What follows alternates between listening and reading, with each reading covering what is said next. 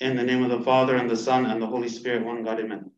So, God willing, today we're going to continue where we left off um, in Second Corinthians chapter 2. Uh, I'm going to read uh, the beginning of the, the chapter from the beginning, just kind of briefly to go over the parts that we had covered last time, which was two weeks ago, um, and then we'll continue from, from this week's.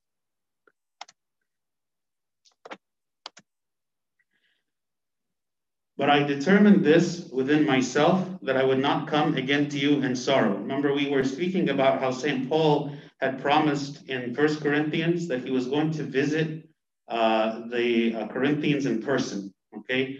Um, but he wasn't able to, right? And so one of the reasons he was saying that he didn't want to come again so quickly was because all of the things that he had rebuked them for in the first uh, epistle, he wanted them to like um, to, to, to have an opportunity to correct them so that when he comes and visits them in person, he is not forced to focus so much on those negative things because he wants to come like enjoy, like he wants to come joyfully. He wants to come and to commend them for what they're doing, to encourage them, and not to find a lot of problems. So he didn't want to come to them so quickly so that they would have a chance to um, to solve those problems.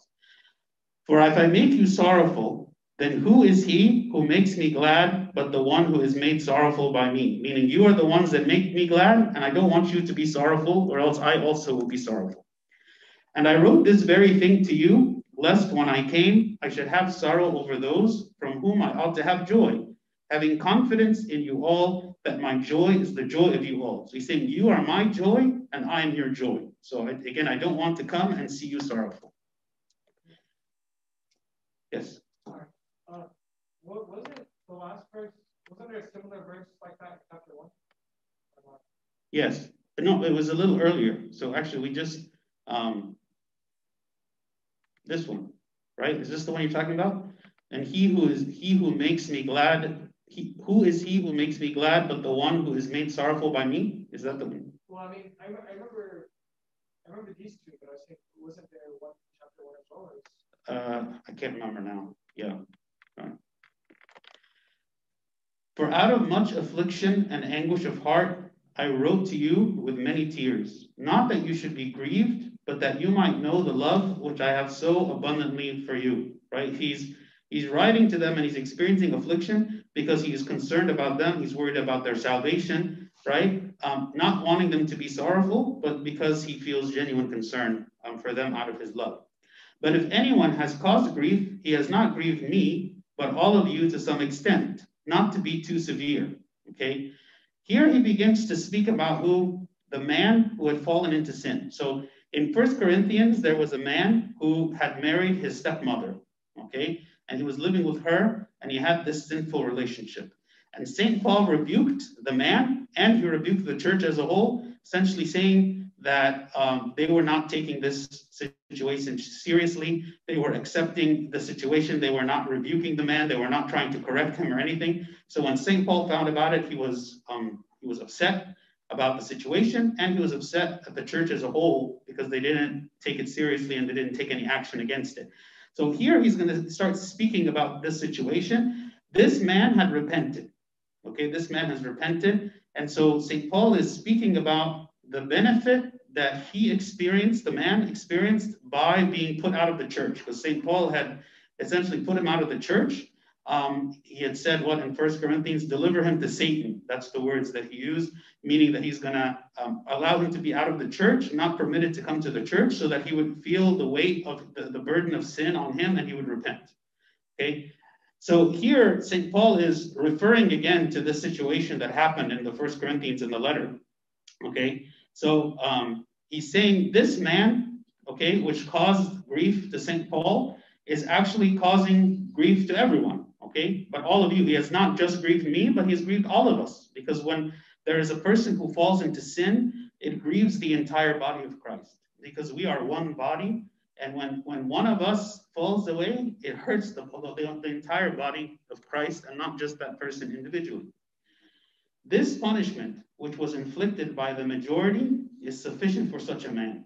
This punishment, which was putting him out of the church. So St. Paul is the one who instructed the church to put him out of the church. So this is why he's saying this punishment was inflicted by the majority, by the church itself, to do this for him. So that on the contrary, you ought rather to forgive and comfort him, lest perhaps such a one be swallowed up with too much sorrow. Therefore, I urge you to reaffirm your love to him. And I believe this is where we stopped last time. Essentially, St. Paul is saying, now that he has repented, bring him back into the church, show him forgiveness and mercy and love. Don't keep pointing out the wrongs that he has committed. Reaffirm that you've been loving him this whole time. And actually, um, even the act of putting him out of the church was an act of love. It was not an act of hatred. It was an act of love designed to help this person to return again. Okay. This is where we stop. Any questions about this part so far before we move on? Okay. For to this end, I also wrote that I might put you to the test whether you are obedient in all things. Okay, so he's questioning now. Um, he, well, he's not questioning, but he is he's saying that one of the one of the, the reasons that I gave this commandment to you to execute which was putting this man out of the church, was to test their the obedience of the Corinthians. Right? He wanted to see that the obedience would the Corinthians would follow his direction and guidance. Okay. St. John Chrysostom, he speaks about this point.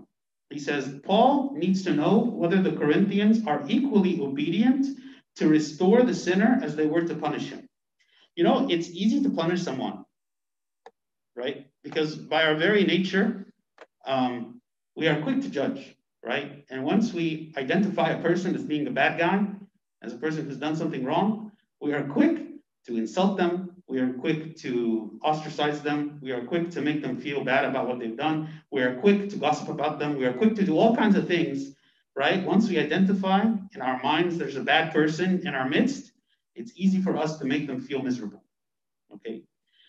And sometimes and, and, and that definitely was not what St. Paul wanted, right? Putting him out of the church was not an act of, you know, of, of unfair judgment against him, right? It, it, was actually, like I said, an act of love designed to help him to come back. So even as the congregation is uh, rebuking this man, even as the congregation is putting him out of the church, St. Paul wants to emphasize that all of this is done in love for the desire of this man to repent so that ultimately he would come back to the church and be accepted 100%. Okay? So just as he had commanded them to put the man out, now he's wanting that they would follow his instruction from bringing him back. Because, like I said, it's easier to put somebody out. When somebody comes into the church who has a reputation for having committed some sin or fallen into some trespass or something, very common that people, you know, don't feel comfortable or they talk about this person behind their back. Look at what this person does, or we don't feel um, comfortable to put this person in a service. You know, it's like, what about the stuff that this person did, you know, in the past? How is this person going to be responsible for this and this, right? But this is not the spirit of Christ. This is not the spirit of love and forgiveness that should be in the church. The church is a place where we are all sinners, that there is none of us that is here and because of our righteousness and perfection, deserve any service, deserve any love, deserve any kindness, deserve anything from the Lord. It is because the Lord is kind and because the Lord is forgiving and because the Lord is merciful that He allows us to be here. So, this man who was put out of the church, now having repented, is no different than any other member of the congregation. And so, here, St. Paul is saying, um, I am testing your obedience to restore him again. This is what St. John Chrysostom is speaking about. Paul needs to know whether the Corinthians are equally obedient to restore the sinner as they were to punish him.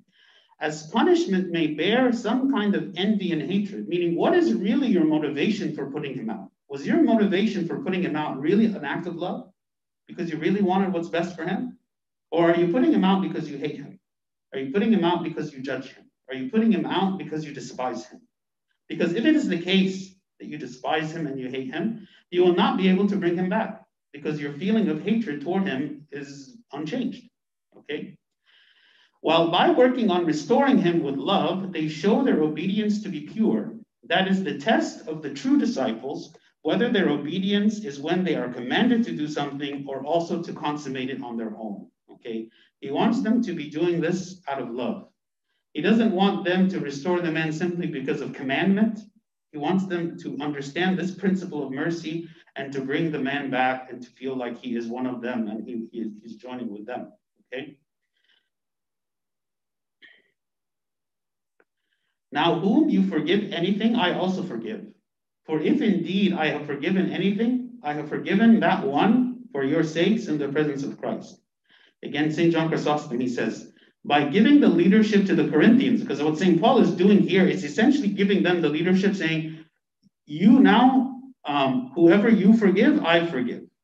Right? If you forgive this person, if you've deemed that this person has repented, if you this person is back in your midst and you forgive them, I forgive them. So St. John Chrysostom is saying, by giving the leadership to the Corinthians and by telling them that he is going to follow up their reaction, he did this best. So he did his best to appease the rebellious souls of whom of those who love controversy, lest they would be slothful and refrain to forgive the man. He applied the pressure of telling them that he himself has already forgiven him. He wants the church to do the right thing for the right reasons. Right? You know, it's one thing when, say, the bishop comes and he tells us, do X, Y, Z. And everybody's, oh, do X, Y, Z, you have to do this. But we do it without even understanding why we are doing it. You know, Sayyidina oftentimes, he would tell the priests, when people ask you, why do we do such, don't, don't answer them and say, because Sayyidina said. Right? Because the answer, because Sayyidina said, is not an answer. Like, like the reason Sayyidina is giving us certain rules, okay, there's a reason behind those rules. They're not arbitrary, right? They're not just because of his preference necessarily. There could be real reasons behind them. So whenever we are practicing something in the church and we don't understand what it is, then we need to find out the reason, right? Um, beyond even because Sayyidina says. There's a reason why Sayyidina thinks a certain way, right? So here, like St. Paul is saying, I want you to forgive the man for the sake of love and forgiveness, because this is the commandment of Christ, because this is what it means to be a Christian. Not because I'm coming to you with a command and saying, put him out and then bring him back, right? I want you naturally on your own to realize that his actions require that he be put out of the church, and that after his repentance, naturally, that he is supposed to come back into the church, right? Because when this is the, the sign of a church that's functioning properly, that's functioning not because of everything as a commandment, not everything is given by the authority of the bishop, but it is working as, again, the body of Christ, that our, our Lord is Christ. It is not just the bishop who tells us what to do. We are all, including the bishop, who is following the Lord. Lest Satan should take advantage of us, for we are not ignorant of his devices. Okay? What does this mean? What do, what do you think he's referring to here? What is it that Satan would take advantage of?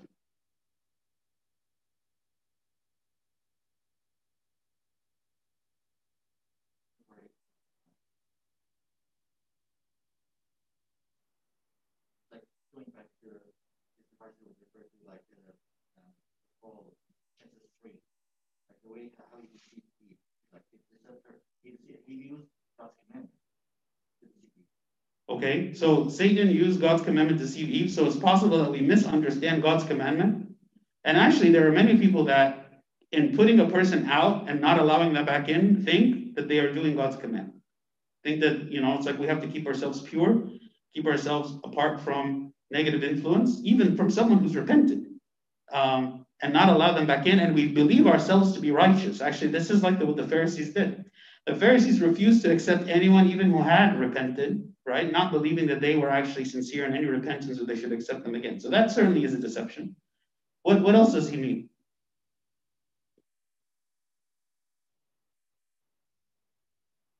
Think about the man, the man himself. So after he is put out of the church, what is he going to feel? He's, he's sad, right? And if that period of time, again, because of our self righteousness, if we feel like, you know what, we don't want to let him back into the church, okay, what will this eventually lead this man to do? Despair, right? He will fall into despair, believing that there is no hope for him. That even after having repented, there is no hope. That even after having repented, that he doesn't believe that God could forgive. And, and sadly, we experience this, right? Like, how often is it that we sin and then even after we repent and even after we confess, there's a part of us that feels, how is it that God could forgive me? Have I really truly been forgiven or not? Or do I walk around with a feeling of constant guilt all the time about sins that, that I've already confessed? Okay. So this is the that Satan taking advantage of us, right? if we do not bring, bring this man back into the church promptly when it is the appropriate time, even like, like even though he's repented, we don't leave him there for a long time outside of the church, then then, then the devil will take something that maybe was originally intended for good and he will turn it into evil, right? He will turn it into something for the destruction of this man because this man will fall into despair. St. Augustine, he says, Do not ever fall into despair. You have been created in the image of God, and he who created you as such has himself become man. The blood of the only begotten Son was shed for your sake. This is for our salvation, this is for our forgiveness, right? We should never feel that when we repent, that God has refused to accept our repentance. Even this man who has been put out of the church or excommunicated, that after he repents, he can come back again and accepted by the Lord and should be also accepted by the church. Lest Satan take advantage of us trying to discipline him and make us to forget that this is not a, a, a final judgment we have made on him. No, this is a, a stepping stone to forgiveness, a stepping stone to repentance. Now that he has repented, we should bring him back. Did you have a question? Yeah. Um, so would despair considered a sin itself? Yes. Despair is a sin, and despair is a lack of faith, right? Yeah. Despair, despair is saying that my choices are greater than the blood of Christ.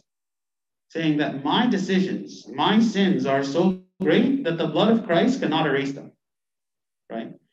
If Christ was asking the Father to forgive even those people who were crucifying him on the cross, that is the extent of the mercy of God that he is seeking to, to, to forgive and have mercy even on his crucifiers, right? We should always remind ourselves of this. We are not good. You know, like like we believe inherently, like like maybe subconsciously, without realizing it. Part of us believes that God is happy with us when we are good. God is happy with us when we are good. And, and what do I mean by that? I mean that we believe that we can be good in, our, in and of ourselves. You know, like if you look at the holiness of God, the, the righteousness of God, the infiniteness of God, and you compare that to us, okay, what good exactly can we do to add something to God? What good can we do to impress God with? You know, what is it we can do to, to make God really happy? You know, God wants us, like He loves us, right? And and when we fall, He forgives our sins.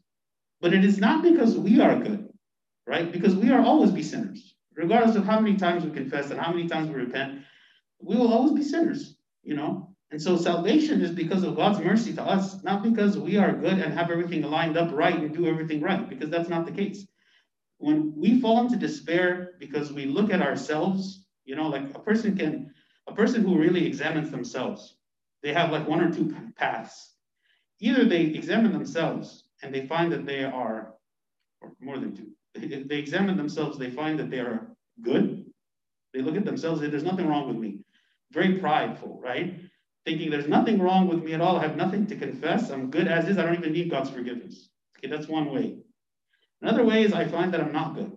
So when I find that I'm not good, either I'm going to fall into despair, believing that I can never be forgiven because my sin is too great, or I'm going to like learn truly what does it mean to rely on the mercy of God because he is he is the savior because he is the one who saves me he is the one who has mercy on me despite my sin and that out of those three options that's where we want to be right?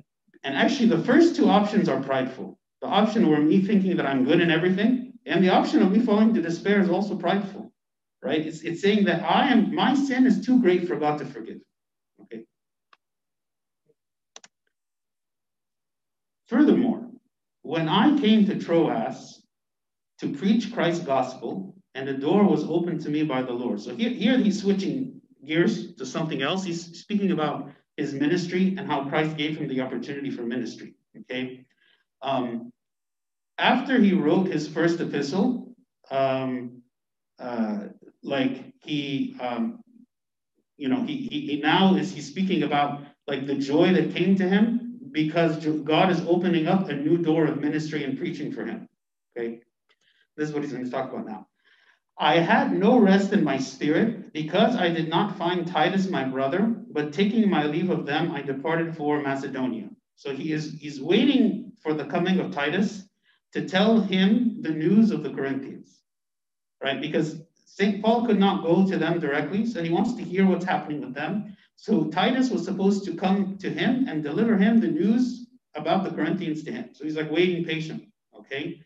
Um, but St. Paul, he had to leave and to go to Macedonia, and he was hoping that he was going to find Titus in Macedonia so that he could hear the news of the Corinthians there.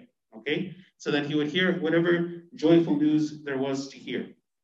Now, thanks be to God who always leads us in triumph in Christ and through us diffuses the fragrance of his knowledge in every place.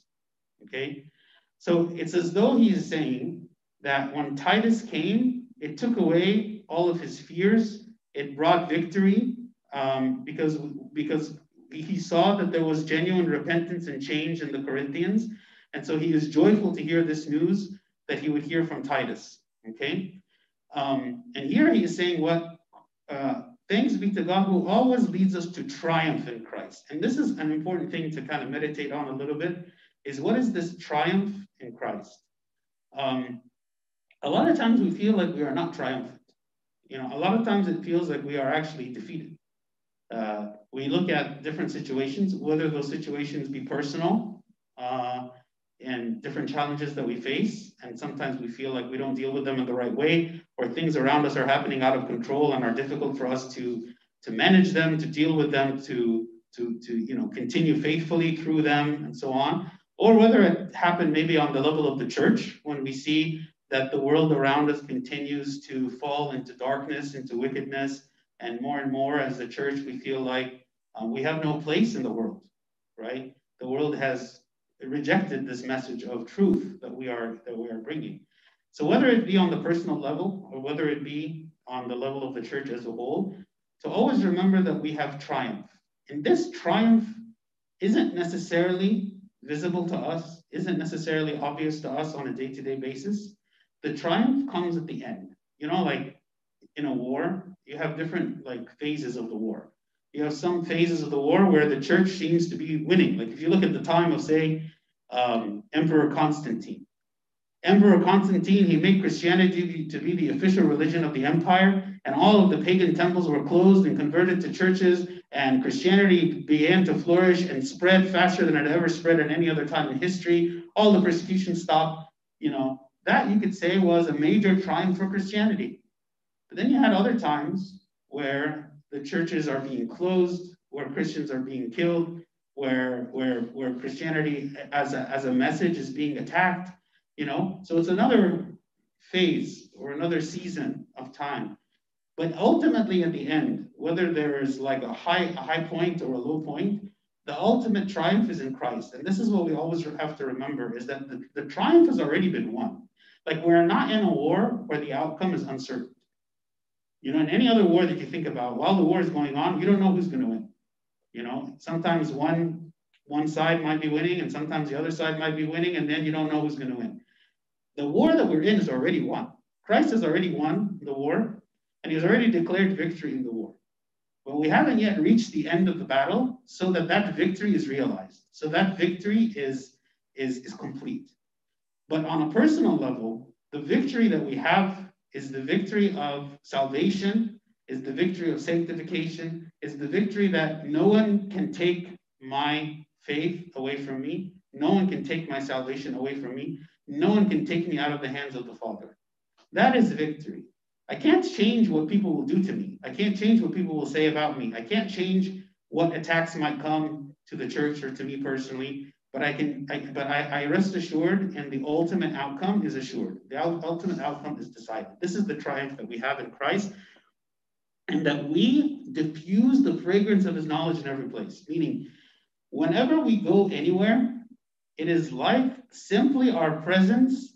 It's like the knowledge of God is like an aroma that is coming out of us, filling every place that we go with the aroma of Christ. If you can imagine that. Imagine that everywhere we go, it's like the aroma of Christ fills the, the place. And that when people see us, they see something different, something unique, something attractive. that even though maybe when uh, you know when, when we stand and we say what we believe, they don't believe it. But when they see how we behave, when they see how we speak, when they see how we love, that this is something that actually attracts them to learn more and know more about who we are, right? This is the fragrance of Christ. That, that wherever we go, the fragrance of Christ is emanating, emanating from us. For we are to God the fragrance of Christ among those who are being saved and among those who are perishing. Meaning what? What does it mean that we are the fragrance of Christ among those who are being saved?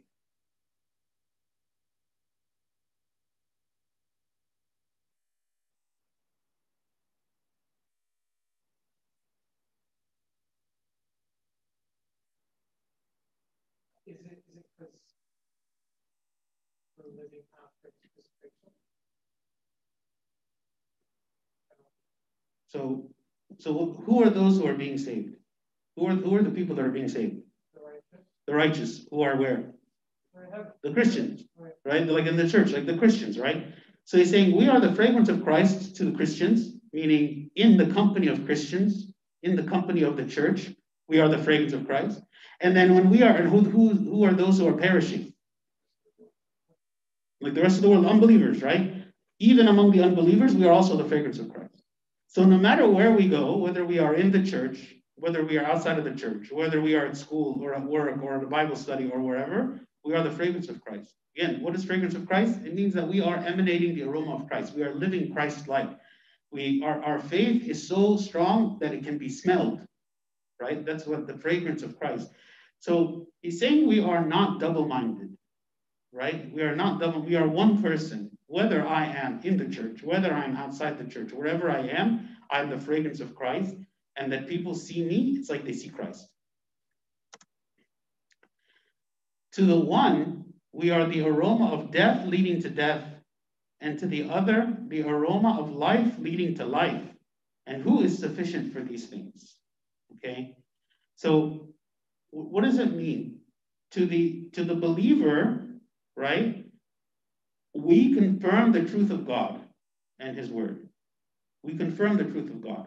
To the believers, we are a living confirmation of the truth of Christianity through our actions, through our words, through you know our teaching, everything that we do, it is the aroma of life that leads the people around us to life. You know, like the bishop, for instance, when we are with the bishop and we hear his words and we hear his teaching and we see his example, we are motivated to live Christ-like. We are motivated and we learn from him, right? This is the aroma of life leading to life. Okay. To the unbeliever, we are a beacon of truth and we are also a warning. We are a warning, essentially saying anyone who does not accept these words or does not have this faith or this belief, there is a warning. Okay? You know, this is this is the, be careful what you are doing because I'm coming presenting the truth. And if you reject the truth, then you are rejecting salvation.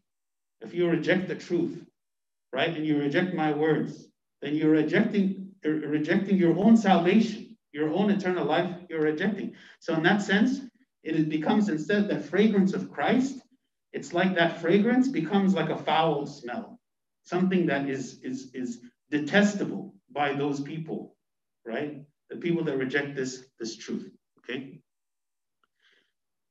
When he says who is sufficient for these things, he's essentially asking who is worthy of doing this, this, this task? Like, who is worthy to be this person who carries the fragrance of Christ with him? This great re- responsibility to go everywhere. Like, when I go to school, every single student sees me as the fragrance of Christ. They will judge Christ because of me. Like, what do they see me do? Knowing that I'm a Christian, do they see me curse? Do they see me lie? Do they see me do those things? If they see me do those things and they know that I'm supposed to be the fragrance of Christ, then they will say, well, this is Christ. Christ is the liar. Christ is the liar. Christ is the cheater. Christ is the curser. Christ is this. Because if I am claiming to be the fragrance of Christ and I am, my faith is known, and people know that I am a Christian, then they will judge this fragrance, right? Based on, based on who I am. For we are not, as so many, peddling the word of God, but as of sincerity. But as from God, we speak in the sight of God in Christ. Who are those who peddle the word of God? What does it mean to peddle the word of God?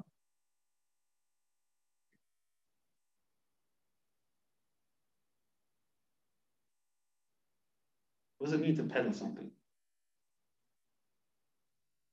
Not, not like bicycle pedal, the other kind of pedal.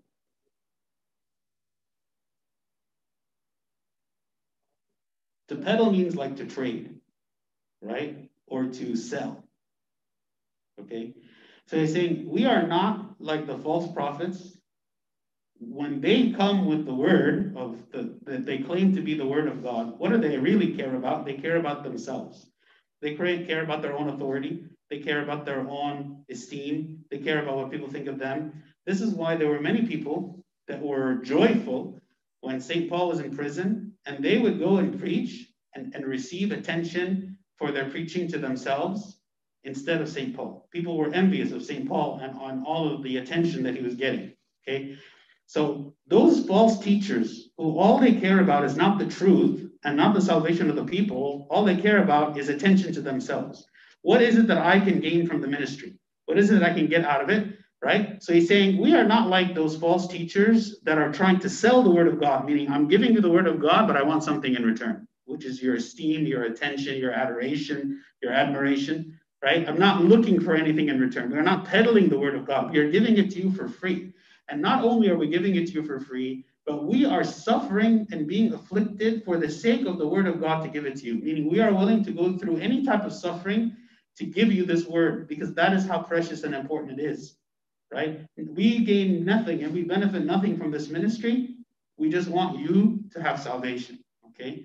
We speak in the sight of God in Christ. We are speaking the truth before God with all sincerity, right? Not for anything in return. Any questions about that chapter before we move on? Okay. Chapter 3.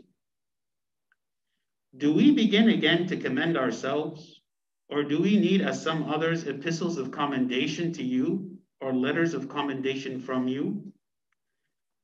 St. Paul is wanting to emphasize again, similar to what he said in the previous verse. The ministry that he is serving is a divine ministry. It's a divine ministry. It is ordained by God. It is for the purpose of serving God. God is the one who sent him for a mission of salvation to the world. Okay? It is not a ministry of words, just empty words. It is not a human message. It is not seeking to gain attention for himself. It is only seeking to please God and, and delivering this message. Okay? So whether this truth that he is declaring is popular or unpopular, it doesn't matter. He is not looking for commendation. He is not looking for praise. He is not looking for people to say, You did a great job, St. Paul. We love you so much. All he cares about is the salvation of the people, regardless of whether it's easy or whether it's hard, regardless of what he has to do. Okay? This concept of saying the truth, regardless of outcome, is like a lost art in our society. This doesn't exist anymore. The idea of I'm going to say the truth and I don't care what the outcome is. I don't care what people say about me, right? Because and our, what happens today when you say the truth, regardless of what anyone thinks? Well, you'll be criticized, you'll be insulted, you'll be canceled, you'll be demonized, even by people that do the same thing even even by people that like hypocritically um, have done the same thing that you did. Like let's, let's say a person is criticized because they did something they shouldn't have done. Other people who have done a similar thing, they will still try to cancel you and destroy your reputation, all that. Saying the truth and saying when it's unpopular is something that we as Christians like have to embrace. Because more and more, it's becoming that you cannot you cannot declare the truth of God while at the same time pretending to be of the world. It used to be a lot more than today that the world was a lot more sane than, than it is today. It used to be the case that you could more easily blend into the world while at the same time being a believer. It's not like that anymore. Now, now it's like if you declare any type of faith in God, you are immediately setting yourself up against the world. and that world will seek to destroy you for what you have declared to be true. And that's why we, we have to we have to realize this and we have to understand this and we have to be expecting of what is going to happen when we are faithful Christians in the world. Year after year, it's going to get even more difficult. Okay? The, the values and the morals of the world are completely against God. Completely. Like I said, it, it used to be a little better. It's, it's, it's more every year by year, it's accelerating. The, the principles, the values of the world are completely against God. So anytime we say something, not even religious, like I'm, I'm not talking even about speaking about religion. I'm speaking about reason. Just speaking reason, right? Reason that's been enlightened by the mind of Christ about worldly things, just about what makes sense to be done. Okay? Even that is demonized and, and, and people fight against us. So this is a lost art in society. Like a, a great example of this is a prophet in the Old Testament whose name was Micaiah. This man was a righteous prophet and, and, and he, he worked for King Ahab. Like he was like, uh, King Ahab always called him this prophet and he, he wanted his input on things. So when King Ahab wanted to go to war against the Syrians, he uh, would speak to several prophets to see from them whether the outcome of the war would be in his favor or not. And so he'd always say about Micaiah, this prophet, that he hates him. Why does he hate him? Because he doesn't tell him what he wants to hear. He, he tells him the opposite of what he wants to hear. And he would prefer to go to these other prophets because they were false prophets and they would tell him whatever he wants to hear. So they would go tell him, you know, live forever, king, you're going to be, uh, you know, victorious in the battle and so on and so on and so on. And so he'd always like to go to them. But Micaiah would always be truthful. And he would tell him, you're going to lose the war. If you go to war, you're going to lose the war. Right? And he never wanted to hear. He never wanted to, to, to, to hear what he did not want. Okay? And this was the problem with the Israelites in general. Okay? Jeremiah the prophet, he was the most despised prophet because he was the one always preaching that the people were going to go into exile and God is going to do all these things. Nobody wanted to listen to him, right? Nobody wants to listen to the person who is coming and saying, Your decisions are wrong decisions. Your lifestyle is a wrong lifestyle. Your outcome will be destruction. Nobody wants to listen to that person. And the world mocks such a person. You know, the world mocks a person who is coming to rebuke the actions of the majority and saying, your the outcome of your behavior will be your destruction. People don't want to hear that. Okay. So here, St. Paul is making it very clear. I'm coming to tell you the truth. Okay. I am not seeking commendation from you. I'm not seeking praise from you. Um, and, and I'm not coming to flatter you. I'm not coming to tell you what you want to hear. I'm telling you the messages from God. This is a divine ministry. It is a mystery. It is a ministry of the Word of God. Word of God is coming to me, and I'm declaring it to you. You are uh, you are our epistle, written in our hearts, known and read by all men. Clearly, you are an epistle of Christ, ministered by us, written not with ink, but with the Spirit of the living God not on tablets of stone, but on tablets of flesh that is of the heart. What is it? What does that mean?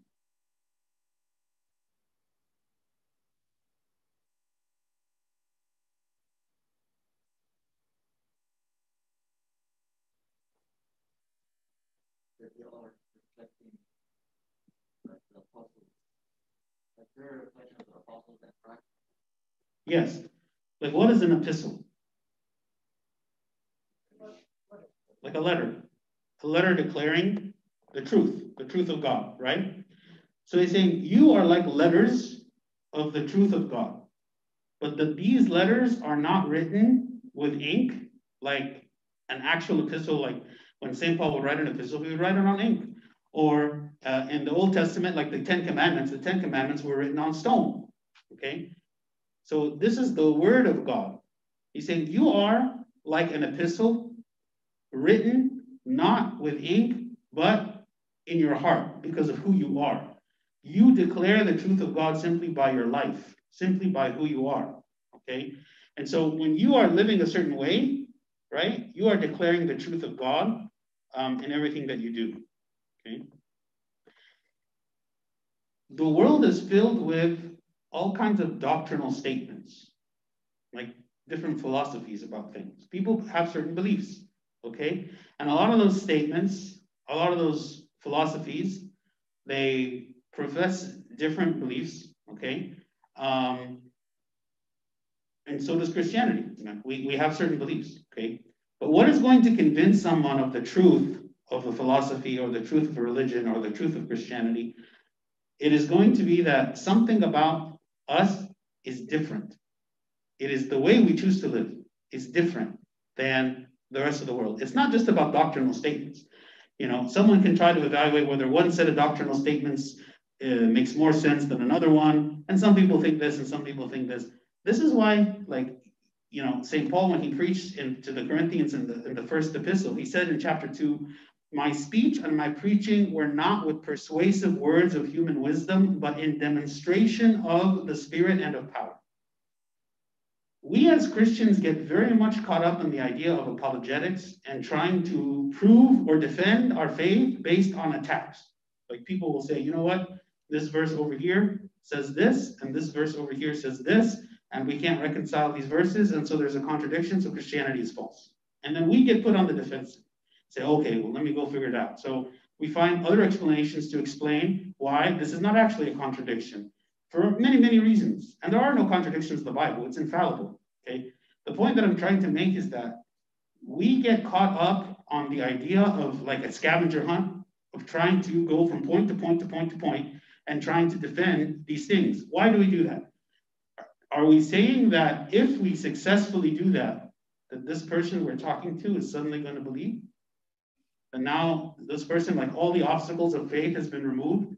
Maybe for some people, these points are very important.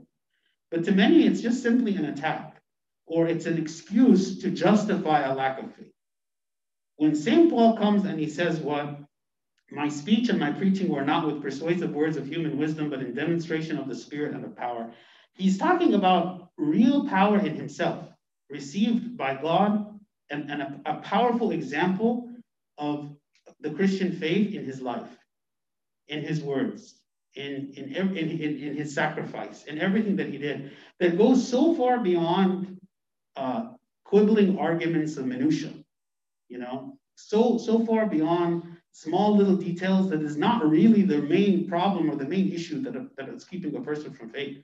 So we have to be careful with this. Yes, we should answer questions and yes, we should understand our faith, but at the same time, we should realize that the greatest thing that is going to get people to believe is not answers to questions.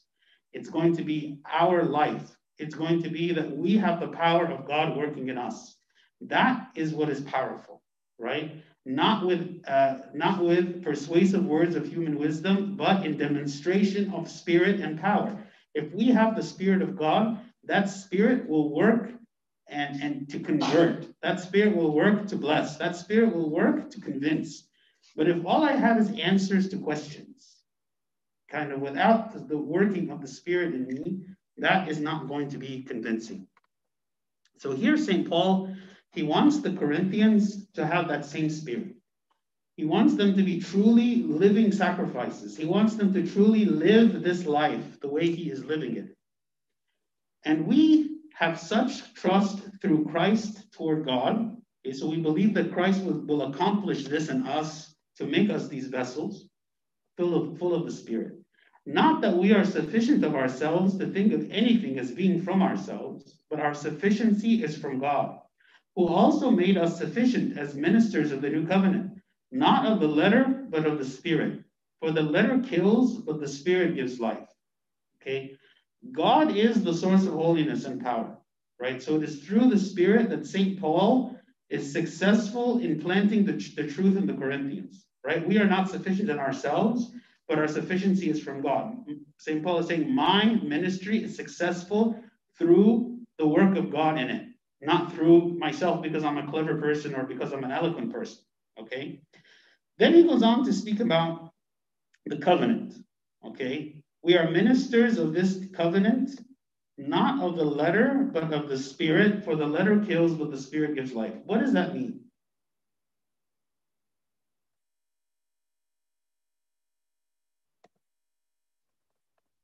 What is it? What, what is the letter? Why does the letter kill? And how does the spirit give life? Okay, words. The words of what? The words of the commandment, the words of the law. Okay, so the law of the Old Testament. What is the law of the Old Testament? Like the Ten Commandments, the law of Moses that God gave to Moses on the mountain, all of those laws, right? So, why does it mean that the letter kills? Does that mean that the word of God, the commandments of God kill? What does that mean? They couldn't what? They couldn't go to paradise, like they all days. And why is that? Because uh, it was there was because Christ hadn't died on the cross yet, and his blood he needed his blood. Uh, he needed his blood to save us for our salvation. Yes, but? But before that, like, why did why did he have to come for our salvation? Because they sinned. And how did we know that we sinned? By the law. So, so when it says that the letter kills, it means that once I receive the commandment of God, I suddenly die. In the sense of what? I realize that my actions, that my weakness is against the commandment of God for the first time. Know, I realize, actually, it reminds me of, I think it's King Josiah. King Josiah was a young king and during the time of his reign and the previous reign, the people had completely abandoned the ways of God, abandoned the commandments of God, abandoned all the sacrifices, the feasts, the fast, everything. Okay. And but King Josiah, he was a righteous king. And so he wanted to revive. And so they found the book of the law, right? Think about that. This is a generation that no one had ever taught them the law. Okay, in Israel, no one had taught them the law. They didn't know anything. And they discovered this book of the law in the temple. So they read this law and they realize that they are not carrying out anything that God has commanded them to do. And King Josiah like tears his clothes. You know, it's like he's so convicted, now realizing that they are not obeying God. So this is like like us, like in the Old Testament, like the people receive the commandment of God, and now we realize that everything that we do is so many things that we do are sinful. Not only what we do is sinful, but we are unable to live without sin because of our human weakness, right? So it is so like it is it essentially God is saying the commandment that you must follow for eternal life is impossible for me to follow. It's like if somebody says, in order for you to have eternal life, you have to be able to jump 20 feet in the air. I can't, I can't, no matter how hard I try, I cannot jump 20 feet in the air. Okay? So it's impossible for me. I don't know, maybe some people can, I don't know. Um, but no. So, so it's impossible. It's like it brings sorrow, right? Because the letter kills. The letter kills, but the spirit gives life. So, what does it mean that the spirit gives life? In the New Testament, okay, what is it that God gave? God gave the spiritual understanding of the Old Testament, the spiritual understanding of the commandments, and He gave the power to fulfill, right? What God gave in the New Testament was the Holy Spirit. And the Holy Spirit in us gives us the ability to jump 20 feet. that's what the Holy Spirit is about. That's what it's doing in us. That's what He's doing in us. He's allowing us to reach the, the high standards that God has called us for. It doesn't mean that we don't have weaknesses, and it doesn't mean that we don't fail. But through spiritual struggle and spiritual practices and the sacraments and asking God to, to help us, we can become what God calls us to be. Because otherwise it would be unfair of him to ask of us to do something when he doesn't give us the ability to do it. The Old Testament was designed to make the people realize that they are in need of salvation. That's what the Old Testament was about. The Old Testament was about making the people realize that the standards of God are far beyond their ability. People get stuck on a lot of the rules. You know, we were talking about in the Q&A, somebody had asked about this passage in Leviticus 19, 19, about why did God command them to say not mix uh, different uh, species of livestock together? Or why not to, he said, what God said, don't even wear a clothing of mixed linen. Like don't have like different types of cloth uh, in, in woven together in, in, a garment that you wear, kind of like polyester. Says don't wear polyester. Okay. Is it because God cares about polyester? God is caring about a message, and that message that he kept repeating again and again is do not mix with the Gentiles. Like just as don't mix these things together that are dissimilar, don't mix with the Gentiles because they will be a source of sin for you. Everything in the Old Testament had a spiritual meaning. The people didn't understand that meaning. They were supposed to realize that the command of God is beyond fulfillment. We cannot fulfill it. And so we are in need of a Savior.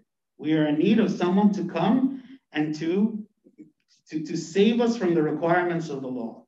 And this is a big part of the, of the epistle to the Romans is, is focusing on this point. Okay. How can we be saved from the requirements of the law? And this is what the New Testament is about. This is what was fulfilled in Christ. Okay. So in the Old Testament, if I realize that I'm in need of salvation, then I would be expecting and hopeful for a Savior to come, the one who would uh, grant me to, to, to not die according to the requirements of the law. So here St. Paul is saying that they should be living in the spirit, not in the letter. They should be living in the spirit, the spirit of God, right? We are ministers in the spirit. But if the ministry of death, written and engraved on stones, was glorious, so that the children of Israel could not look steadily at the face of Moses because of the glory of his countenance, which glory was passing away, how will the ministry of the Spirit not be more glorious? What does that mean? What is the ministry of death?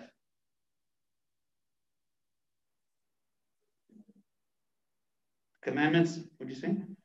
In the Old Testament, right? Like the commandments of the Old Testament. This is the ministry of death. Because it is through the ministry of death that all the people realize that they are dead. All the people realize that, like when it says that when the law came, so did death. It is, it is the letter is what killed. Okay. This is the ministry of death. It did not bring any good news right? The word of God did not bring any good news. It, bring, it, brought, it brought the realization of death, that we are dead in sin, okay?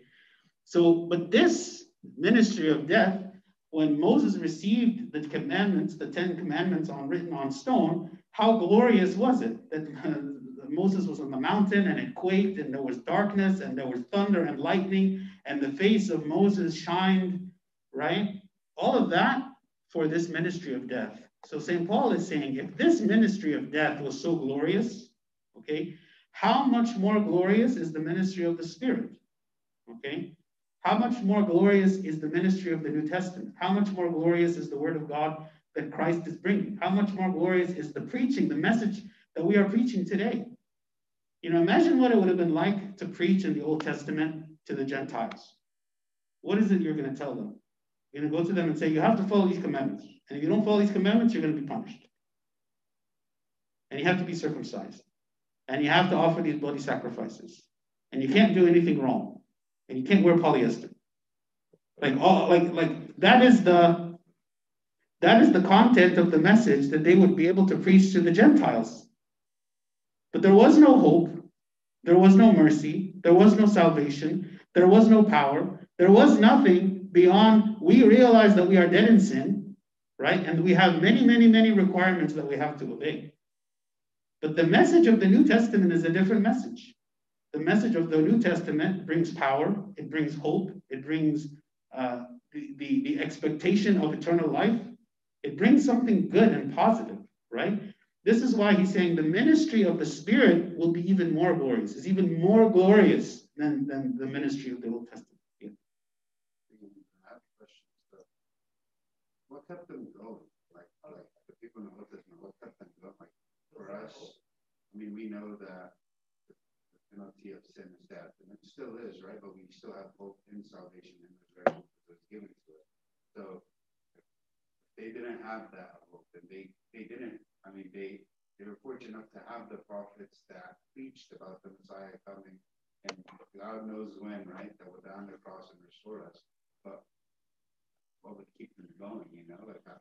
So we, we look forward to the heavenly reward, right? We look forward to the spiritual reward.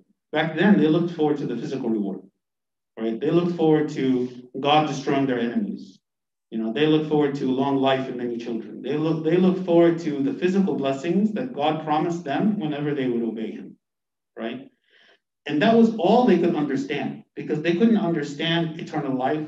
They couldn't understand resurrection from the dead. They couldn't understand those things. So their, their focus was very much about living a long and fruitful life in the world. Okay? And so many of the promises, if you go look at many of the promises uh, in the Old Testament, they're very much focused on things that God will fulfill in your life, you know, physically, because because they cannot understand beyond that. I feel like just as hard as it is for them to understand, that's how it's also hard kind of for me to understand that because we're always like kind of be humble, you know, you don't need all these riches, you know, we have a different heavenly reward. So, Because we're comparing it to something that's higher. yeah, But imagine that you never knew about anything higher. That That was the highest that was highest thing you can get. You know, uh, similar to like people maybe who like don't believe in God today. Like, what is the greatest reward you can get? Pleasure and money and power, right? That's what I go after because I can't I can't imagine anything better than that, right? This, Testament, did it, was it the same for both the Jews and the Gentiles? Like, there's, speaking about like what kept them going. You. Yeah, because they're the people of God. So yeah, what would keep, I mean, what, how about the Gentiles? I mean, the Gentiles they had their own religions, right? Yeah. So the Gentiles, they they had a whole different system of belief. They had a different system of practices and what they believed about, you know, different religions. They might have believed in, in some kind of afterlife. For instance, the ancient Egyptians, they believed in some kind of afterlife, but it's not, but it's unclear. Like like like I'm not I'm not trying to say that the Hebrews didn't believe there was afterlife. They just didn't understand it, and they didn't understand what was waiting for them or the joy of it. I, mean, I mean, like, did they even have a? I know this. I already know the answer, but I kind of don't understand. Did they even have like a chance of making it like into heaven? I mean, hmm. they would. I mean, they would have had to become Jews, right? You don't know about the Gentiles. Yeah, they would have had to become Jews. I mean, Well, yeah. Okay. I mean, God is going to judge or has will judge everyone according to um, what they knew, right? Because whether you were Jew or whether you were Gentile, there was nothing that you could do to actually be absolved from your sin, right? Until the coming of Christ. Oh, okay. Okay, so so God is going to judge according to their conscience. Okay, So it doesn't necessarily matter whether they were. I mean, I, don't want to I don't want to say that we have an answer. Okay, But, but what I'm trying to say is that no one, even the Jews, went into paradise in the Old Testament. And, and so everybody will be judged by God according to his economy for them based on their situation. Like if you look at someone like Cornelius, for instance. Okay, Cornelius, he was a Gentile in the book of Acts.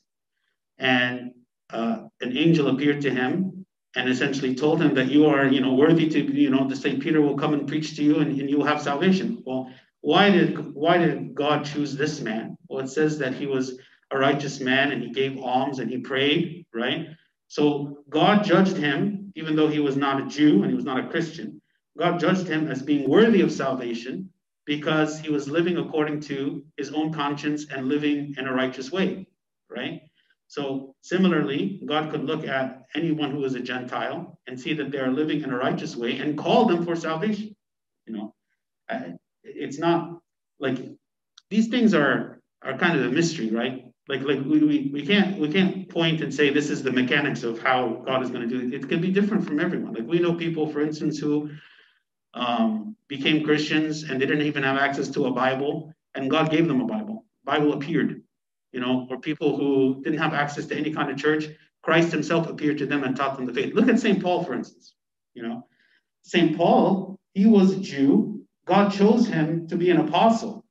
So how did he learn? Christ appeared to him and taught him in the desert, right? So there is no like these things are not like a mechanical thing. Like you can't say what is the rule? Okay, well if if these conditions are met, then Christ will appear to you. If these conditions are met, then an angel appear to you. If these conditions are met, then God is going to treat everyone differently, right? I think the, the, the, fundamental thing for us to, to know is that Christ is merciful and that he is a fair and just judge, and he's going to treat everyone fairly, right? What does that mean? What does that look like in the life of individual people? I don't know. Yeah. Sure. Okay. For if the ministry of condemnation had glory, which is the Old Testament, the ministry of righteousness, which is in the New Testament, exceeds much more in glory. For even what was made glorious had no glory in this respect because of the glory that excels, meaning the glory of the Old Testament is like nothing compared to the glory of the New Testament. For if what is passing away was glorious, what remains is much more glorious. Okay? The old covenant, which was passing away, was still glorious because going back to how the way that Moses received the Ten Commandments and his face was shining and all of that. But the new covenant is much more glorious. Therefore, since we have such hope, we use great boldness of speech, unlike Moses, who put a veil over his face so that the children of Israel could not look steadily at the end of what was passing away. So in the Old Testament, because Moses' face was shining, he put a veil to cover his face so people would not see it, would not see this glory in him. Okay. That was Moses. Okay. In Hebrews 10, okay, what does it say? It says, For the law, having a shadow of the good things to come, and not the very image of the things, can never, with these same sacrifices, which they offer continually year by year, make those who approach perfect. For it is not possible that the blood of bulls and goats could take away sins. So he's saying this is the status of the Old Testament. Okay? It is not possible for the, the, the blood of bulls and goats to take away sins. Um, and this was a shadow of the things to come. And we see this truth revealed in the New Testament. Okay? But their minds were blinded, for until this day, the same veil remains unlifted in the reading of the Old Testament because the veil is taken away in Christ. But even to this day, when Moses is read, a veil lies on their hearts. He's saying those people who still do not believe in Christ, those people who still do not have this um, ministry of the Spirit, and they're still focusing on this ministry of death, that, that when they um, read it, okay, they are reading it with like a veil. Like we, when we read the Old Testament, now we read it in a different light. We read it with an understanding of how this testament was fulfilled in the New Testament. When we read the prophecies, we understand how these prophecies were fulfilled in the person of Christ right? We understand, for instance, the, the, the relationship between circumcision and baptism, right? It is not that the physical act of circumcision is what brings salvation, but it was a symbol, a shadow of the spiritual act of baptism. As Christians, when we read the Old Testament, we read it with clarity, okay?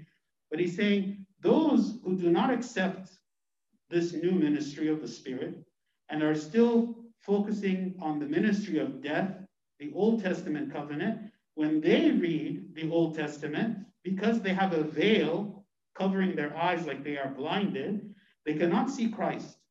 They cannot understand it. Right? Even to this day, when Moses is read, a veil lies on their heart. They cannot understand these symbols, their relevance, what they mean, their importance. And that's why the focus, let's say in the Jewish faith, is so much on these little details. You know, like, okay, we can't, we can only travel a certain distance on the Sabbath day. Um, we should not eat certain foods. Um, all these little practices, because they, when they, when they see these Old Testament commands, they don't understand the spiritual significance of them. Instead, they just take them literally, like the letter, by the letter, not by the spirit. When he says the letter kills, but the spirit gives life. In the letter, there is no salvation. There is no amount of these laws that you can fulfill to please God, right? But in the spirit, there is eternal life. Nevertheless, when one turns to the Lord, the veil is taken away, like the, the blindfold is taken away. That what I could not see before, now I see. Now the Lord is the Spirit, and where the Spirit of the Lord is, there is liberty. But we all, with unveiled face, beholding as in a mirror the glory of the Lord, are being transformed into the same image from glory to glory, just as by the Spirit of the Lord. Here he speaks about where the Spirit of the Lord is, there is liberty. And I think it's a maybe good just for a couple minutes to talk about liberty. Because we are in the land of liberty. We live in the place where there's liberty. More liberty than any other else in other place in the world. What does liberty mean? What does it mean to have liberty, to have freedom? Okay you know, there's a difference between freedom to sin and freedom from sin. Freedom to sin means I am free to decide anything I want to do, I can do with no restriction. And according to America, that is freedom. That is liberty. Freedom to sin. I can choose to do, I can choose to live, I can choose to have whatever belief I want, I can choose to marry who I want, I can choose to live with who I want, I can choose to say what I want, I can choose to indulge in whatever way that I want. That is freedom. That is what we offer here in this country. Okay? What is the kind of liberty here that St. Paul is speaking about? It is the freedom not to sin, but the freedom from sin. It is to say, what I actually, when I am living this freedom according to the Western culture, okay, according to the, this culture of liberty that we are in, I'm actually not free at all. I'm actually a slave because I cannot stop myself from doing those things. They are the ones actually have control over me. Like when I have a sensual desire, that desire has control over me. I am the slave of that desire. I'm not the master of that desire. I'm not free or have any liberty in that moment. I am consumed by slavery, right? When I choose to take drugs, I become quickly a slave and an addict to those drugs that I take. You know, so so from the Christian liberty perspective, the liberty is the freedom from being mastered by anything. The freedom from being mastered by anything. This is why when we look at, say, like um, the desert fathers who lived in the desert, right? How is it that they had liberty? You know, the world looks at them and say, you guys, you, you like wasted your life. You gave up every liberty. You gave up every freedom. You gave up every joy. You gave up every pleasure in the world, and you decided to go and to live in the desert isolated from anyone where you can't enjoy life at all. So, from the worldly perspective, they're very unfree, right? Because they can't do all these things. But from the Christian perspective, they are the most free because they're the ones who never allowed sin to enter into them and to become slaves to sin. So this, this is the kind of liberty that St. Paul is speaking about here. Okay? In Galatians 5, St. Paul says, For you, brethren, have been called to liberty. Only do not use liberty as an opportunity for the flesh, but through love serve one another. Through love serve one another. Use your liberty for good. Be in control of your liberty. Be in control of what you choose to do. Don't let those things control you.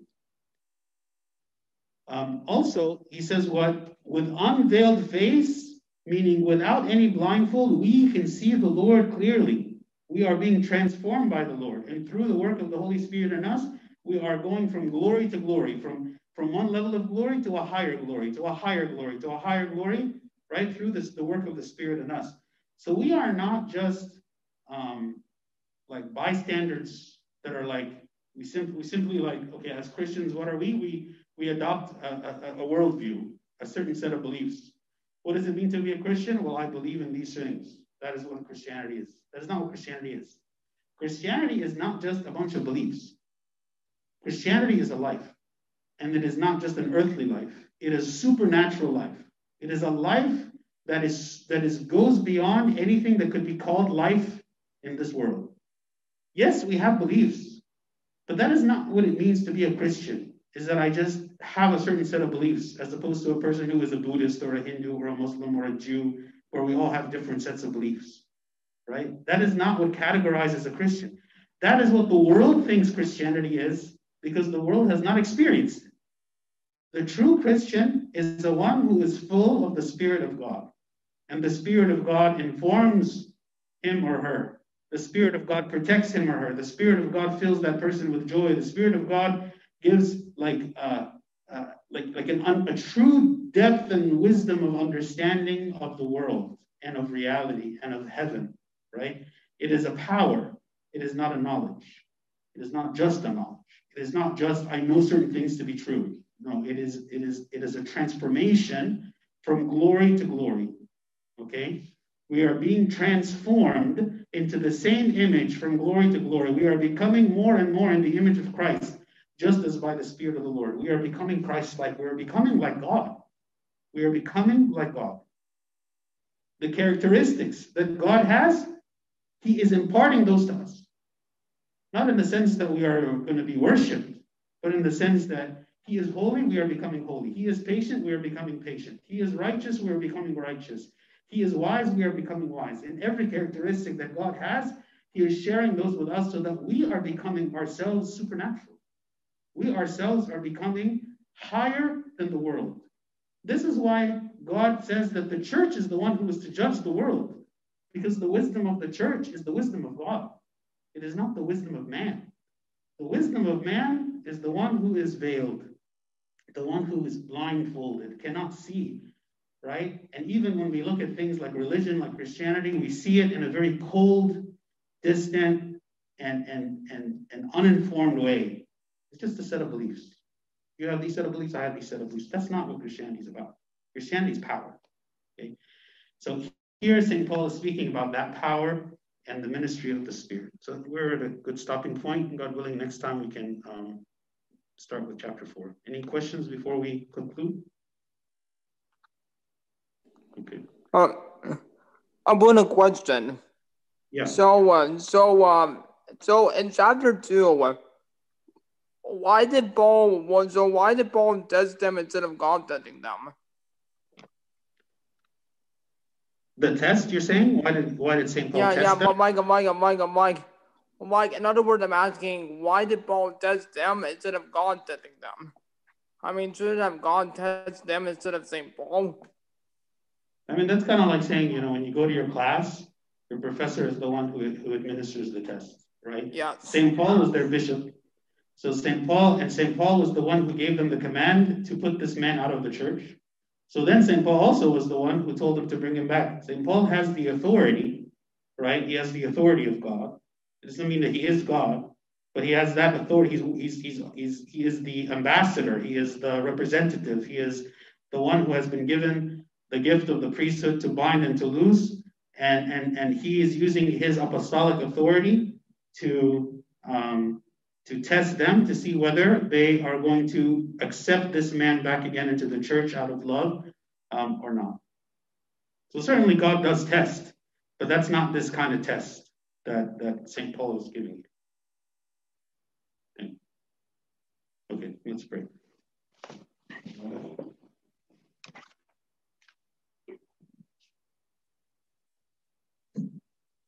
In the name of the Father, and the Son, and the Holy Spirit, one God, amen. We thank you, O God, for this day, for this opportunity to study your word, to understand it.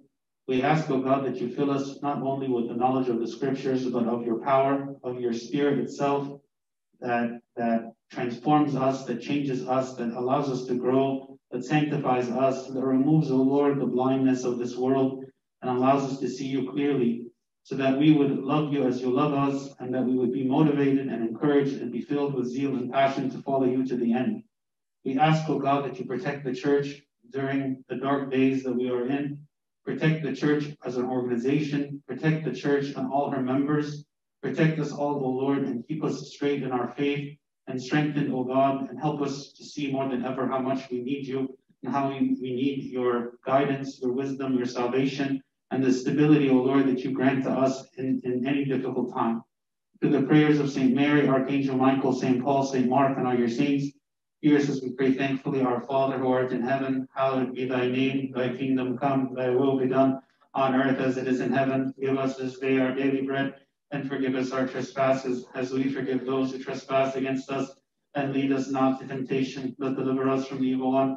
In Christ Jesus our Lord, for thine is the kingdom, power, and the glory forever and ever. Amen the love of God the Father, the grace of the only begotten Son, our Lord God and Savior Jesus Christ, and the communion and the gift of the Holy Spirit be with you all. Go in peace. The peace of the Lord be with you.